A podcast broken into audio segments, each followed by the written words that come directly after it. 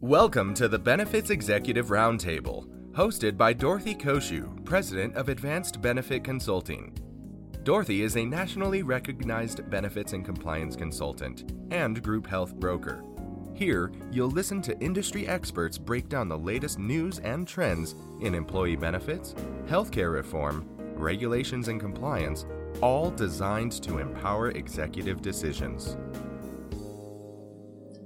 Hello, everyone. I'm Dorothy Cociu, host of the Benefits Executive Roundtable. I'm continuing my mini series with non benefit topics related to the coronavirus. Today on my podcast, I'm with Dina Piekarski, a registered nurse employed by an Orange County, California hospital who recently experienced an emergency hospitalization during COVID 19 and now has the perspective of a patient. Dina is here to share with us her experiences and the emotional toll that this emergency and other hospitalizations take on patients during COVID 19. Welcome, Dina, and thank you for being here today. Thank you for having me. It's, it's great to have a person who has the experience from both sides a nurse and a patient. You don't see that very often. You don't see that very often. and I'm sure you would rather have that And not would- been the case. Would surely rather have not been the case. Yeah, for sure. Well, before we get started, I want to let everybody know that we are recording this podcast in person live, which is only the second time this season. We're recording outside for safety, and of course, we are socially distant. Uh, but because we're outside, we want to disclose up front that we could have some outdoor interruptions or background noises, cars going by, birds chirping, uh, dogs barking, etc. But uh, I prefer that to internet interruptions. So with that, we're going to go ahead and get started. As I mentioned, Dina, you are a nurse. You're a specialist in labor and delivery, to be exact, and you've been working in an Orange County hospital during all of COVID 19 until you were injured. So what's that like? I mean, what are the protocols for your hospital as far as mothers being able to have visitors when they have a new baby? Well, it's been really tough, Dorothy. Um, we're only allowing the fathers in, and that's only if mothers take their COVID test and they come back negative. So if the mother comes in in an active labor, we're basically keeping the dads in the lobby until a test can be taken of the mother, run through the lab, results in, and then we'll have dad back. Yeah. That's uh, that's kind of crazy when you think about it. I mean, oh, you've you've mentioned to me mm-hmm. some of the stories before. Yeah, we've had a few dads who've missed the delivery of their own baby. I can imagine. I can imagine. Well, how does it make you as a nurse feel when new moms can't have their family there to share in those really supposed to be joyous times of a newborn baby? you know, there's only a few times in your life that you have those joyous times. Maybe a wedding day or something super special that happened to you, but the birth of a child is just on the top of the list. And a lot of people, uh, myself included, when I had my two children, I had my mother and my sister present, as well as when my sister had her two children. My mother and I were present. We're very close family. Of course, I had my husband, of course. But, you know, in addition to him, I had my mom and my sister, which gave me the, um, the female perspective of having a baby. You know? And the emotional support. And too. the emotional support. let's face it, women are better with emotional support in general in general than yes. men. Mhm. I have to say that in general because Uh-huh. men. I don't want men, you know, emailing me and calling me because of this podcast. But in No, general, But in general, the men are better at the tasks. Yeah. You know, they they're better at helping you turn or whatever. But your mom is the one who, you know, just kind of gives you the the peace and quiet. the, the, the actual mom part of it, Right, Yeah, even though you're you're giving birth, Exactly, and it's important to it's important to those grandmas, the soon to be grandmas too, Right. or soon to be aunts, um, to be there, um, be part of that whole thing. Because if you're a close knit family, it, it is a family affair. Right. It really is Right. because it's from there on out. Everybody is going to help raise this child as well. right, right, for So sure. That's that's really hard. Um, I've had mothers crying that their mothers can't come in, and I've like snuck people to the windows or tried to make, make sure they were in a postpartum room just so they could hold the baby up, and the parents can, you know, the the um, uh, the grandparents or extended family can just see them holding that baby up, and so it's it's it's very um, it's just it's really surreal that this is actually happening. Yeah, and especially taking so long and, and going stretching out for so many months, which none of us ever expected at the beginning. We thought it'd be two, three, four weeks Right. when this all started. So Right. we thought we can handle that. That's Right. not a big deal. Yeah, and then it just kept going on and on and on. So recently, you've had your own experience with being hospitalized during COVID. It was just before Thanksgiving, and you were having your family over early for dinner because you were scheduled to work at the hospital on Thanksgiving Day. Tell us what happened just a couple of hours before that dinner, with the turkey in the oven and all. With the turkey in the oven and all, my um, husband was um, peeling potatoes for me, and for some reason, because he never does this, he actually opened the dishwasher door to put some dishes away. I don't know why he chose that day, but the dog, but the dog got the bacon bits and she ran into her bed. So I was angry at the dog and I knew people were coming over. And so I grabbed the dog's bed and she's a big dog. She's a Labrador. So I had the dog's bed and had it rolled up like a taco so that uh, the bacon bits wouldn't fall out and I was going to throw it into the grass. Well, my husband left the, the dishwasher door open and I had a bad trip and fall and landed on my elbow and I shattered. I did a really good number on it. Let's Yeah. just put it that way. I have lots of pins and screws and plates in there, and um, and it was quite uh, devastating. Obviously, the pain was horrible, but it, every time I tried to move anything, I could feel the rip and tear of of uh, tendons and ligaments and whatever else it was destroying in there. Um, so I um, told my husband we should call an ambulance because I didn't want to go into one of our cars and then be transported to the hospital. Right. So, as a nurse, of course, you knew you needed the ambulance because you wanted to protect that elbow uh, in transit. Of course, some of us might not have thought of that. We would have just said, "Let's get in the car and, and, and go in," and we wouldn't have even thought about the fact that you need, you know, stabilize that elbow and you need to take care of it. Um, so, how was the EMT service and the actual ride to the hospital during COVID? What extra steps did they take uh, to protect themselves and to, and to protect you during this time? Well, I haven't had besides I've never I've never myself been in an ambulance except once as a kid, and then of course when I was in nursing school doing ride-alongs. But um, the Huntington Beach Fire Department came, and they were nothing but gracious. They were good to me. They showed up with their masks. They showed up with their gloves. But you know that's kind of a standard thing for for paramedics is to have have gloves on and you know treat patients with maybe not the mask part, but they were masked. They were gloved. Got my elbow stable and put me on a gurney and took me out. Yeah. Took me straight to my hospital, so I got to stay in my own hospital um, because uh, I I know the surgeons and the anesthesiologists and the scrub techs and everything there. So I had a little bit uh, one up even on some people that don't know anybody. Right. So, but they they did a great job. I have no qualms with it, none at all. I think they I think they were professional and and protected me as much as I could. Of course, they they made me um, keep on my mask um, loosely, of course, because I was screaming in pain. But but they still they still did put a mask on me and um, you know tried to help me with the pain. Yeah, as much as they could. So now you're in the hospital. You have an MRI, I'm assuming. Um, you've been told that you need to have surgery. What can you share with us about that experience? I mean, was it difficult to get a good surgeon just before a holiday?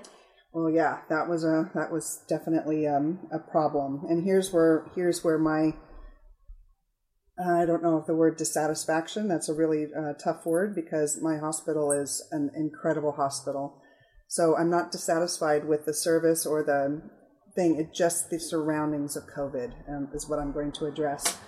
Um, yes, the guy who does the elbows, the elbow surgeon, the orthopedic that specializes in it, did his fellowship in elbows, was on vacation because it's Thanksgiving week. I mean, the poor guy gets to get a vacation. Imagine that. Imagine that. So the first surgeon that came in to me said, um, said, you know, I think I can do this. You know, blah blah blah. Well, I had, I had the where- uh, wherewithal to ask. Now, mind you, I was completely alone, right? Nobody in. I had the wherewithal to ask, "Do you do elbows?" And he says, "Well, no, I usually do hips and knees, but the elbow guy is gone." Oh, my I'm gosh. like, he says, "So we might have some problem with your range of motion." I'm like, "No, this is my right arm. I'm I'm um You're a nurse. You need that arm. I'm an, and I'm re- yell- relatively young. I mean, I still got I still got 15, 17 years left to work. I don't need any range of motion issues with my elbow. This is it's my right hand, my dominant hand. So I said, well, I think I would like to stop, talk to somebody who's done elbows more. yeah, I would have done the same thing. So I think he was a little miffed at me because um, as soon as he walked out, my anesthesiologist friend who was going to take my case the next day because I was going to be scheduled for the morning the next morning. He called me on my phone and he said, "What the heck? You just got canceled off of my list tomorrow." And I was devastated because now mind you, I have my arm is shattered Right. and it's very painful. And um, so I was shattered. I, I- mean, I was so upset, but um, I think I did the right the right thing. Now, the second guy that was coming to me, I knew also was not an elbow guy, and I chose not to even have him come into my room because I just I What was the point? What was what was the point? Yeah. You know what I mean? I, now I have to explain it all again to somebody who I knew I wasn't going to have do my arm anyway. So I felt very alone with that. Of course, my husband was only allowed in for a very short amount of time. We didn't even used to let husbands in, but for some reason now I guess that we, we do, and maybe it was because I was medicated um, heavily, you know, for the pain.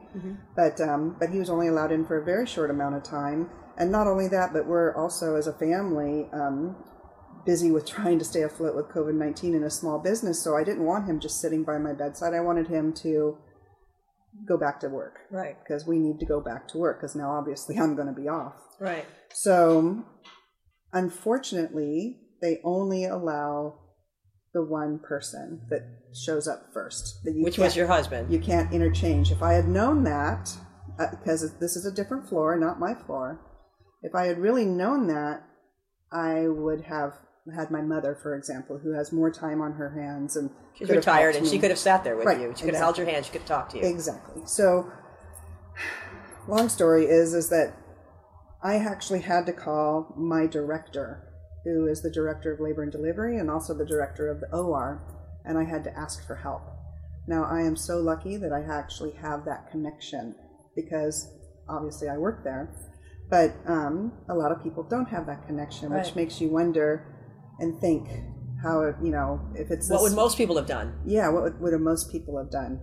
Um, yeah so with the with the help of my director um, i was able to get a surgeon um, that came from a neighboring hospital that had privileges at my hospital to come and do my elbow. Truthfully what most people would have done they would have gone with the first guy which i'm sure was a perfectly fine guy. I mean i know his surgery record is spot on but he just doesn't do elbows that much and that elbow is a very specific joint Right.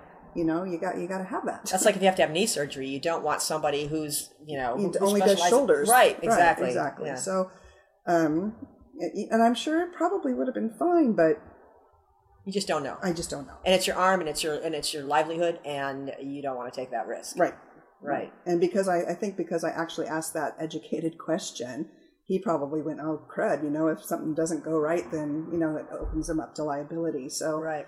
um, that would be my guess. Yeah. Well, most patients wouldn't have had that extra help, as you said. Uh, I mean, how lucky were you to have had that? Super lucky. Yeah. Yeah. Super lucky. being in your own hospital, knowing people, being able to go to your own director, um, asking for special help, and having having that person give you all that extra help. That's yeah. We would all wish we could be in that position, and I think you were very lucky to have that happen. But you know, there was nothing lucky about your accident. Um, so you know, I don't want to go too far with that. I mean, there was a horrible With- thing to have But happen. with the bad situation, I actually had the best possible um, outcome. Right. And you mentioned before that you were only allowed to have one person visit, and you had your husband. Uh, he basically was there to just bring you in personal items, right? And, and stay with you for a short amount of time. And then no one else was allowed in, not your kids, as you said, not your mom. So you were alone in the hospital from what, Monday through Friday, Friday. correct? Four Mhm, I nights? went home on Friday. And and it's not just the extent of my mom or my sister or my children that couldn't come to see me. They were very, and, and as they should be, the RNs, as they should be, very diligent about not even letting the nurses from my own department come in. So at the very beginning, the nurses from my department came up and just gave me some comfort and so on. And then they decide the um, charge nurse decided that that wasn't really right. You know, they were coming from a different department, yeah. and um, Because there's still know, COVID going on. There's still COVID going on, and you know, I mean, I understand, but you know, you have that friendship aspect. You know, so so you were there for four nights with no visitors, basically. zero. Yeah. So how was that? Explain to us how that was emotionally. I it's mean, horrible. It yeah. is absolutely horrible, as we talked about before. Um, what would have happened had I not had my director's help? And not only that, but remind you that I am on pain medication. Right. I mean, I'm um, you're out of it. I'm on Dilaudid every two hours, and you know, infused with Percocet. So Yeah. you don't really, you're not really thinking clearly to begin with. And I, there's lots of um, parts of um, that hospitalization I don't even remember. right. But how do you make a major decision for yourself?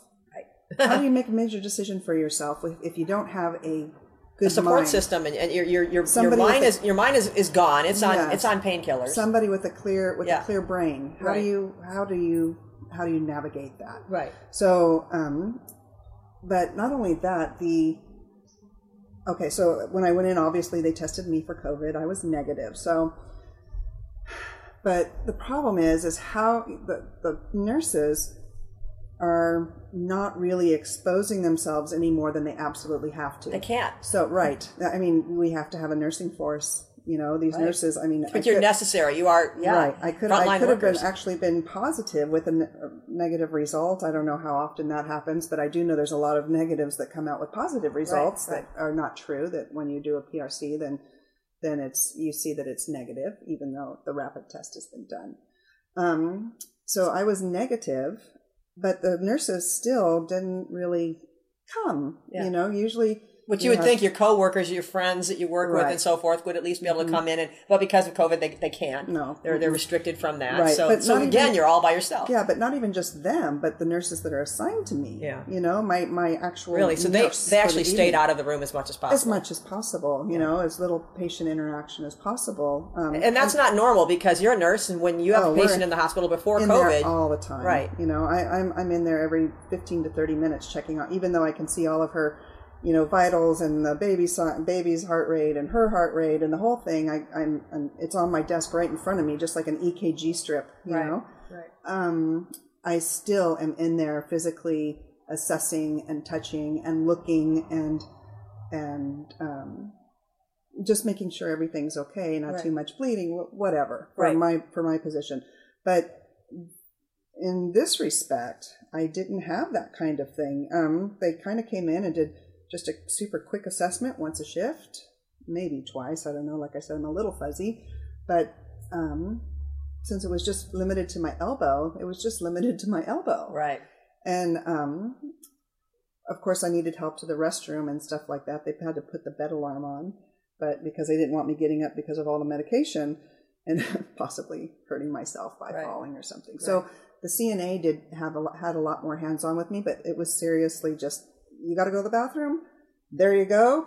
I'm standing out here. Pull this cord when you're done, and help you back to bed. And she was done Yeah. and and I don't I don't blame them whatsoever.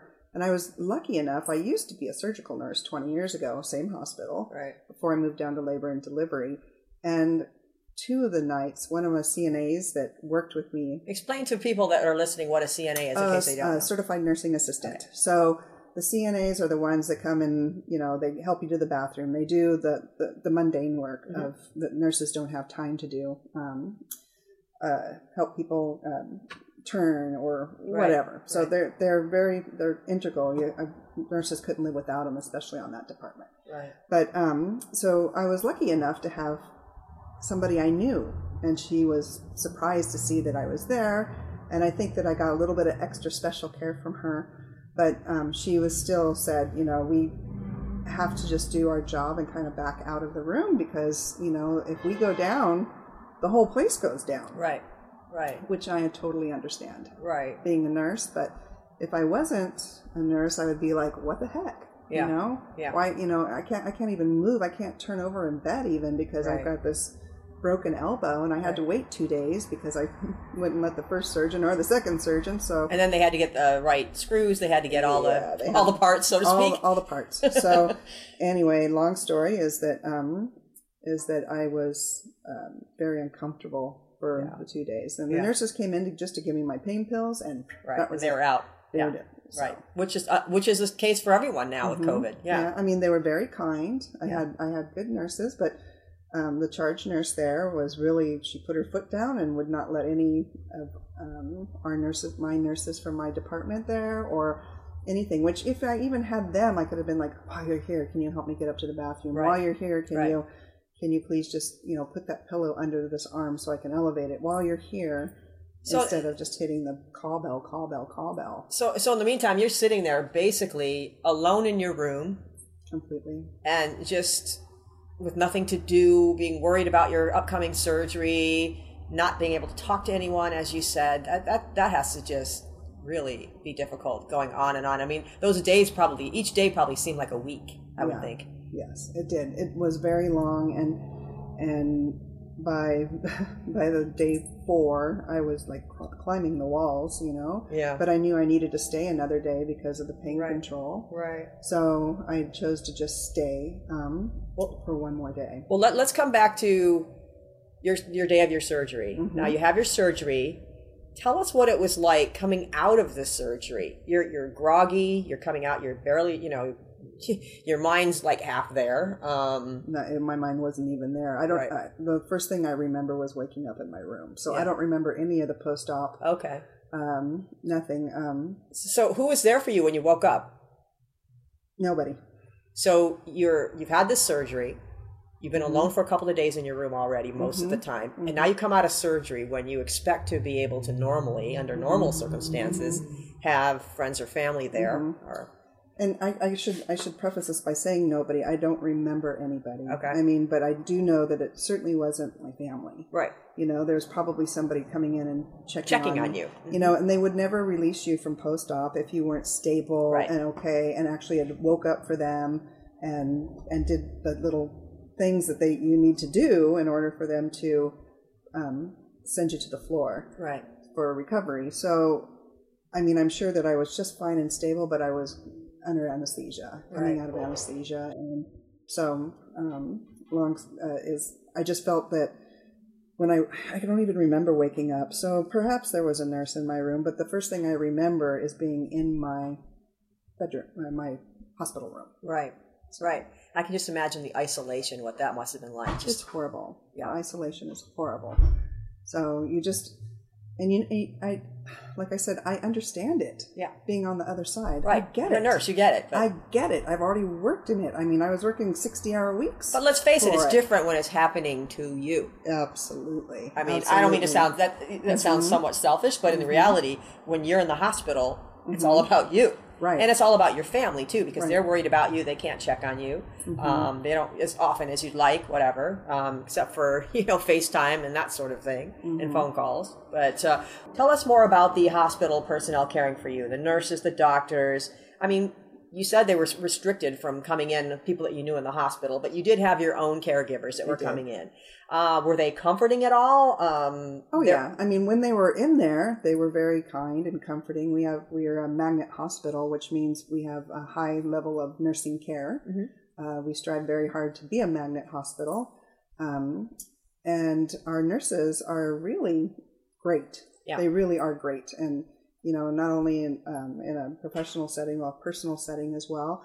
So they are very limited at what they can do for you as Right. well. So you know when when somebody could have been there just to you know calm me down or or whatever it was you know do your task and basically back out of the room Right. So Right? basically, that's the limitation. They do Right. what they have to do to take care of you at that moment, hmm and that's all. exactly which i'm sure probably goes against every grain and fiber of a nurse Right. A nurse's you know? whole job nurse's basically whole is to take care of the to take patient. care of the patient Right. so um it's uh, i'm sure that it's probably very hard for them as well um, you know because they're probably used to being in rooms a little bit more often um, in my department we have to be in there because of the level of intensity Right. so because like i said you have to visually look for bleeding and whatever Right. but um, on a stable person as I am, and on the floor that I was, which is just a surgical post-op floor,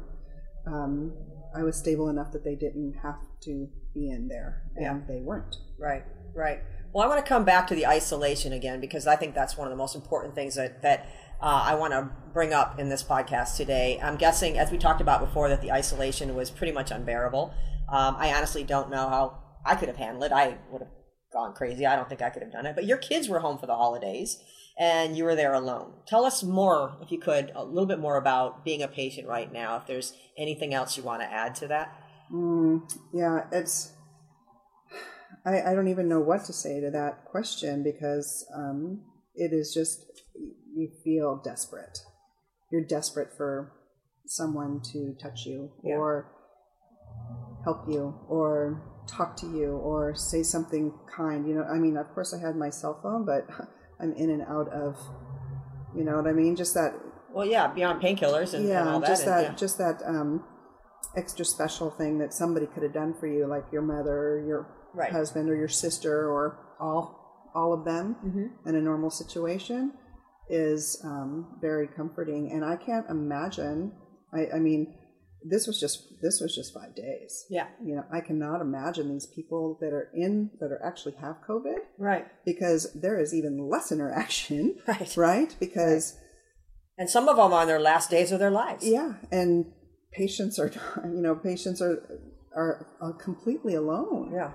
I actually have a friend, um, one of my coworkers' sister was admitted in my hospital with COVID, and she said that basically they would put the food on a tray and then you'd kind of get it through. It's almost Kind of like when you're in prison. yeah, exactly. And you know, and it's not it's not because of the lack of concern and the lack of care or whatever, but it's like They I have to take care of themselves. They have to. They They're have to be workers. the frontline workers have to. This was way before the vaccine was coming out.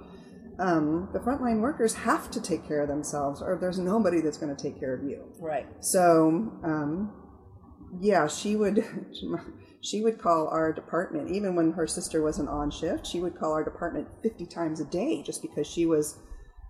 What's going on down there? Yeah. How is everything down there? I'm Right. so lonely up here. I wish somebody could come up here and, you know, um, just for human interaction. So, because she just needed some respiratory care help. Right. So Right. she she was um, not stable enough to be home by herself, but with it, you know, not Right. not on a ventilator or anything like Yeah. that. Well, I, I know we already talked about this, but I want to come back to it again because I think it's it's very important.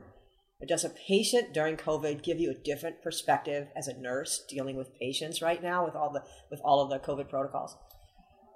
Well, let's say before I was a patient myself, I was a sympathetic nurse, and now I'm an empathetic nurse. When I go back, I think the empathy will take over, and maybe I can share my story with with somebody else, um, and maybe put their heart at ease. You know, before I was sympathetic, saying I understand. My mom would have been devastated if she wasn't here. You know, I'm sorry that your that your mom's not able to be here. But now it's not. It's just you'd say that, but now you've actually experienced Yeah, it. and I've experienced it, so it's It's different saying it different. than experiencing it. like I said, sympathy and empathy, Empathy, are, you mm-hmm. know. So because now I've also experienced it. Right. So after going through all of this yourself, do you have a different perspective of the families now? We talked about this a little bit, but these families out there, you know, when their loved ones are in the hospital with COVID, can you talk just a little bit more about that? It's horrible, you know, because they're obviously if the if the patient is sick enough to be admitted into the hospital, then obviously if they have a good family, there's someone someplace that's worried sick about them, right? Right. um, and they can't be there, which is just as hard. It's just as hard to be somebody on the outside. Um, you were talking about how my kids were home for the holiday. Um, a few days previous to my injury, uh, one of my kids had a injury at hockey, and he actually went into the boards and he got a, a very tiny, and that sounds really stupid to say, but it didn't need any intervention um, skull fracture. And- still a skull fracture. Still, a skull fracture sounds so bad, and it is bad. I'm not saying it's not. And he he did have a concussion, and and so on and so forth. And so he was out of the game uh, for a little bit, um, but he he recovered quickly, as most 20 year old athletes do, right? Right. But I was still worried about that, right? So I couldn't even I couldn't even I couldn't even express my concern for him being all the way back there because I was in there. So I can understand how how nervous you are when you're away from your loved one Right. and you're worried about them. Yeah. Yeah. So I mean, mine wasn't COVID related, but you know, I'm still separated Right. and was worried. Right. So even in my fog of de- of Dilaudid, you know, I'm still thinking, oh, how is he today? And I looked back at my texts to see, you know, uh, you know, to see what I had texted and stuff because I don't remember a lot of things, and I hadn't even texted him for a few days. So he, well, I'm is- sure he understood. Oh, of course, of course. but you know, I, I, I was concerned about him, but I wasn't physically able to even ask Yeah. how he was. Yeah. So, you know, he got on a plane, flew home, and and that was like a huge recovery for me because then I knew I could see him. I saw it, that he was okay, and Right. and uh, you know, he just. You know, there's nothing like having your kids with you when, Right. You know, just keeping all your little ducklings safe. Exactly. But but again, for those people that are in the hospital with COVID and the families, Right. you don't have can't. that. You don't have that. The most you have is, like I said, FaceTime, A FaceTime or you know, a Facebook Live or you know whatever. Yeah, and it's not it's not the same. It's just not the same. So um, No, you, you don't have someone holding your hand. You don't have someone giving you a hug. You don't have someone saying, just looking in someone's eyes. And right now, you can't even read people's expressions with a mask on. no, mm-mm. You know, I mean, you can see their eyes, but you can't see their their their mouth. You can't see if they're smiling or if they're sad. Or eyes tell you a lot, but they don't tell you everything. correct. You know, and, Correct. and uh, that's that's yeah. So so now you have two people or two um, groups of people. You know, you have the patient suffering because they're in there and they're lonely, and you have the family at home suffering because they can't be with the person that they need to feel they feel like they need to yeah. take care of. Right. Well, just in the last couple of weeks, um, people that I know, um, you know, friends and and so forth, uh, they've had people in the hospital, and one one's mother passed away uh, just after Christmas. One's father died on Christmas with COVID. Uh, and the families were not allowed in, and and uh, I mean, you hear about it on the news all the time, but until you really know someone who's experienced it, you know, it's uh, it, it just brings it close to home. And It really does. Yeah, it really uh, does. And I, I do know that, um, for example, I had a friend who called me in a panic for her her next door neighbor, um, who she's known forever, was in the hospital with COVID, but he wasn't there for COVID. He went in um, because he's a cancer patient and he was not feeling good, and he he is at an end of life kind of thing. right, And so he went into the hospital for help with that, and was um, uh, was uh, diagnosed with COVID as well. That was Yeah. why he wasn't feeling so good.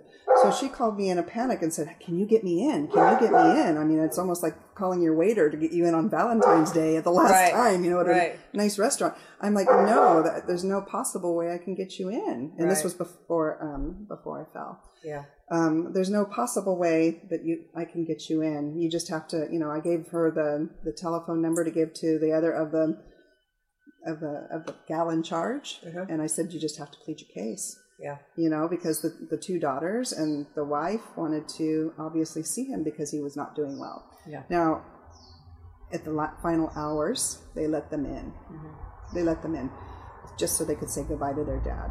But in the meantime, people But that's pretty new too. I mean, in the, for the first six or eight months, they weren't doing that at all. Most hospitals, I mean, they couldn't come in at all. hmm Yes, exactly, exactly. So they did let them in because it was end of life. So there's a few exceptions to the rule, at least at my hospital: having a baby, end of life, um, a child under 18, and somebody who's mentally incapacitated to take care of themselves. Okay, So, um, and they will allow that one person. Right. And that's it. Just one person. One person. And what happens if they have to leave the hospital? Can they come back in? can't. Yeah. So when our when our dads come in, we we tell them on the phone when we call and say, okay, you're scheduled for your induction tomorrow. You have to go get your COVID test before you come because if you don't get your COVID test before you come, the, the father has to wait in the lobby until it's done. So you know we have um, um, a COVID test area for you know same day surgery slash Right. have a baby. You know something that's planned. So most women show up with it. It's the women that are in spontaneous labor that the husbands are waiting in the lobby. Yeah. So in in in short, the you know it's just really hard not to be able to have that support system on all directions. Right. So it's like a giant circle. You know, So let's just start with let's just start with the patient themselves. COVID patient. My mom had COVID. She said she felt like a leper because my sister and I would deliver food to her doorstep, and we. My sister has asthma, and I'm an RN, so we would like, you know, back away, and then she'd open the door, and she'd, you know, she'd have her meal, Yeah. whatever. Yeah. She said that she was so lonely as well because Right. she, she's a widow. My father's passed away. So let's start with the COVID patient. So the COVID patient has all these things going on, and they feel crappy. Yeah. they just don't On feel top of everything on else, top of they're sick, everything yeah. else, they're sick. And they're probably also worried is, is, is it going to take a turn for the worse? Right. Because so many people, you hear on the news, so many people take a turn for the worse. Right. They're doing well, and then all of a sudden they crash. Right, exactly. And then you have the nursing staff and the doctors and the janitors and the people that bring you your food and stuff like that. The, the whole hospital support team has to be cautious and Yeah. not be able to be in there, which I'm I know for a fact Yeah. that it makes you feel a little on the uh, not I guess inept is not really the word, but it makes you feel like there's something's missing Yeah. there's something missing. So, um, and then you have the family side. So it's a, it's a circle, Yeah. and it and it just keeps going around Right. and around and around until until finally somebody gets to go home or not. Yeah. You know, until there's a until there's a resolution. Right. So um, the emotional toll is hard on everybody. Right. And like I like you said, as being a nurse and a patient, I completely understand both sides. I don't agree with both sides. Right. I don't I don't I don't think that this is I don't think that this is really that healthy myself. Mm-hmm. Um, that you know, it should be that you could have somebody come in and stay. Mm-hmm. But you know, that's the rules, and that's what that's what That's what we have to live with. we have to live with. That's so, Mm-hmm. the hand we were dealt, and being in California, it's a lot tougher than many other states. Yeah, I was going to say I, I think a lot of it is California regulations and stuff. So it's um it's quite uh, a lockdown state. So I guess maybe I was lucky I even got to have my husband in there for just Yeah. the small amount of time that he was Yeah. allowed to. And, that, and that's pretty sad when you think about it. You're lucky that he was in there to go in and bring you personal items and, and stay with you for a few minutes. right, right, exactly, that's the world that we're in right now. Exactly, That's, that's you the world we're living in. exactly. Well, as you could hear, we have had obviously we're sitting in, in your backyard Mm-hmm. in Huntington Beach, California. So there have been some, as we as we suspected, there was some car noises and some dogs barking in the area and so forth. So we do apologize for that. Hopefully the dogs have settled down a little bit now. But um, again, bear with us uh, because we this is information that's very important to all of us that we want to hear. So we've talked a lot about this, but I want to come back to the COVID protocols and, and, and the safety protocols um, that your hospital and other hospitals uh, have in place. Did you feel safe in the hospital? Yeah, I really felt safe. I did feel safe, for the sheer fact that how was I going to not be safe because nobody was coming in? Yeah. But I did feel safe um, from the ER all the way to discharge. I felt very safe um, um, as far as my personal health, you know, not your mental health, but as far as your personal health goes. Um, Physical. Yes, exactly. I just I feel I feel like I was treated with respect, and not just because I work there. I know half the half the people that work there, but um, not just because of that. But I felt that I was treated with respect and um, dignity. You know, um, and I had good good care all the way from the ER to discharge. It's just that that component, you know. So, is there any advice or any comments that you'd like to make to other patients being admitted to the hospital right now with COVID at such high levels? Well, of course, you want to say that if you aren't in desperate need of going to the hospital, don't go. And that sounds like a really weird thing to say, but if you've got if you've got something that you're able and you know you're able and you're okay to manage at home, you know, people are doing that because you know, every time you step foot in the hospital, you're exposing yourself. Right. You know, you can't you can't um, you can't not Right. you just can't not. I, it- there's no amount of antiseptic wipes that we can do over and over and over again. I mean, we have HEPA filters, we have, you know, Doing everything possible. we're doing everything possible, but there's no, you know, with so many people in the hospital, and there's quite a few. I know our hospital is completely booked, and um, there's even tents outside of the Yeah. hospital which is pretty common which right is now. pretty common right now. Um, if you if you know that you can Put it deal off, with it yeah. and put it off, do it. Yeah, Because- and that's for like elective surgeries and that sort of thing. Right, Yeah. for elective surgeries. But, you know, the, I think that the ramifications on the other side of that are going to be that people maybe hear me say that or think that themselves already and they don't go in and there was something wrong. Yeah, and then that's You what know? the next question I was going to ask you. What about screenings, preventive tests, cancer follow-ups?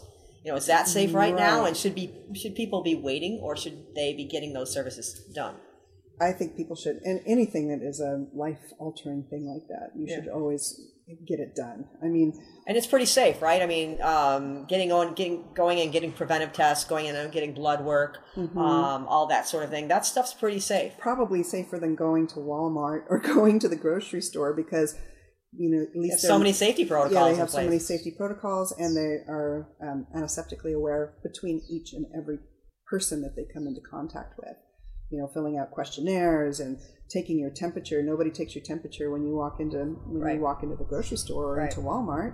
So um, I think that they're even a higher level. So my my thing to that is definitely go in and have your screenings done. I mean, if you're a if you're a person who had breast cancer, you know, in your past, and now you're up for a mammogram, don't put it off. Right. That's crazy, because you have a higher risk of something happening to that than Right. the, than the risk of getting COVID. Yeah. You know, you can't you can't live like that. You have to you have to um, you know make sure you take care of yourself and Right. not not be afraid of what if. Right. So basically, elective surgeries that can wait, let them wait. Sure, sure. You But- know, I mean, like cosmetic surgeries and Yeah. stuff like that, they, that can wait. Yeah. It can totally wait. Yeah. Although, you know, I, I'll probably get dinged on that, you know, for saying that because somebody could be like, well, you know, my nose was so big or my, or I had a huge scar on my head from an accident. And, you know, that's And it an emotional, me emotionally. It it's an my emotional yeah. toll. And I, I get that too. So I don't want to, I don't want to minimize those kind of things. But, But there are some things there that are some things off. that can be put off, and you need to realize that the hospital staff is stretched thin. Yeah. So the more that you can put them off and stay at home and manage manage your cold or manage your flu at home, uh, like you would have Pre-COVID. in 2019. Yeah. Yeah. Um, Imagine that. There Yeah. was a pre. There was a pre-COVID there was era. a pre-COVID. You can't believe it. You know, you say, "Oh, geez, I woke up with a little scratchy throat." It has nothing to do that you snored all night. No, it's it's oh my god, did it, Yeah. I have COVID? Oh my god, you know, Yeah. people are just it's that's so in their heads right now.